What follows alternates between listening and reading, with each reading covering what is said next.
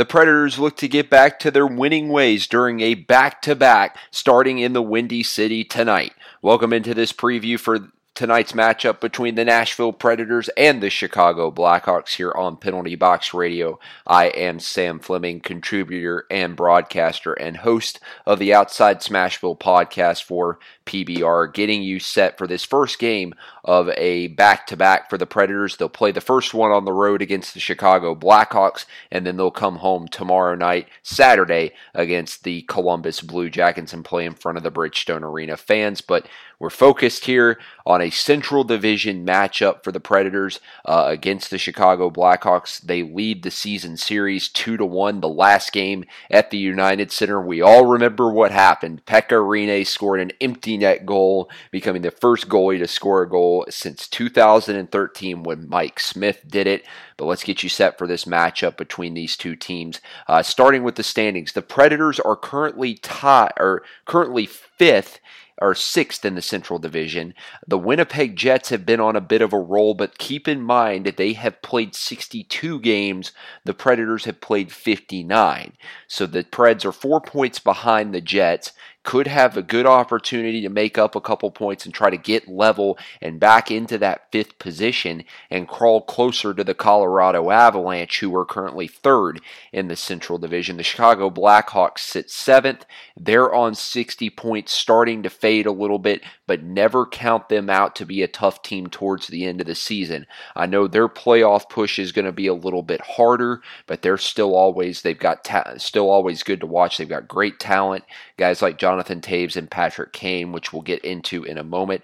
Uh, the Predators currently are sitting three points out of a wild card position, which is currently held by the Calgary Flames. The Winnipeg Jets have now jumped in to the wild card race on 69 points currently uh, ahead of the Coyotes. So, the last game out was not the best for the Predators. A 4 1 loss on Tuesday to the Carolina Hurricanes. Uh, the Hurricanes really beat them with their speed. Petr Mrazek made some good saves as well for the Canes. But also, I just didn't really think the Preds took advantage of their opportunities. They weren't able to find the back of the net.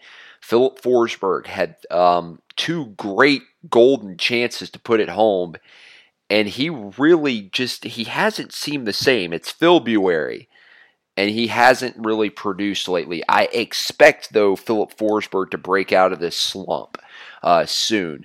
For the Blackhawks, they also played on Tuesday. They were up, they were at home as well, and they lost to the New York Rangers 6 to 3. So two teams that will be hungry. The Predators seeming to find their stride now under John Hynes' system, but they got to keep rolling off wins if they want to get back into the playoffs. As for the leading scores, uh, Roman Josi tops the team still. 14 games or 59 games played, 14 goals, 43 assists for 57 points, still a plus 21. Uh, the Chicago Blackhawks, no surprise. They're led by Patrick Kane. 60 games played, 27 goals, 48 assists for 75 points, and a plus seven. Solid numbers for Kane, who's had a great season, even though the Blackhawks have been struggling a little bit. The interesting news that has been developing. Ryan Ellis has been skating again, and he was in practice has been skating with Roman Josi. There is a potential, the Preds put it out yesterday, uh, that Ryan Ellis could return to the lineup tonight. We'll see what officially happens if he's activated from the injured reserve list. This would be a huge welcome back for the Predators. And I know that the trade deadline is coming up soon, and we all wonder is Nashville going to make a move? A lot of people have thrown out there the potential they could add another defenseman to be a second pairing player to take some pressure off Dante Fabbro.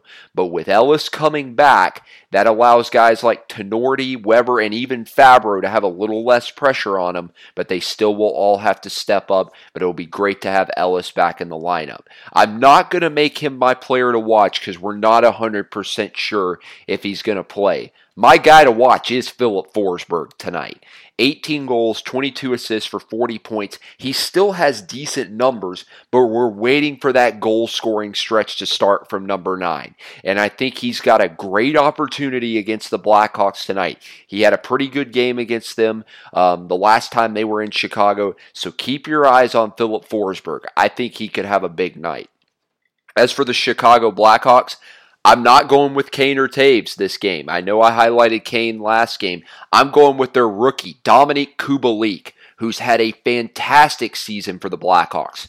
25 goals, 13 assists for 38 points, plus two rating. 25 goals as a rookie on a team that's been struggling. That's some promising numbers for Chicago. So Dominik Kubalik, my name to watch for the Chicago Blackhawks tonight in the red jerseys, number eight. Keep your eyes on him, the 24 year old, along with number nine for the Nashville Predators, Filip Forsberg. So tonight, 7:30 p.m. Central Time from the United Center should be a great game between these two teams. Always is as a Central Division matchup. Um, I will also have a preview for the Columbus Blue Jackets game tomorrow for you as well. Going to try to get back on the Predators content as we're here in the playoff push and the trade deadline approaching. So let's stay positive, Predators fans. Let's cheer the boys on from our TVs at home and go Preds.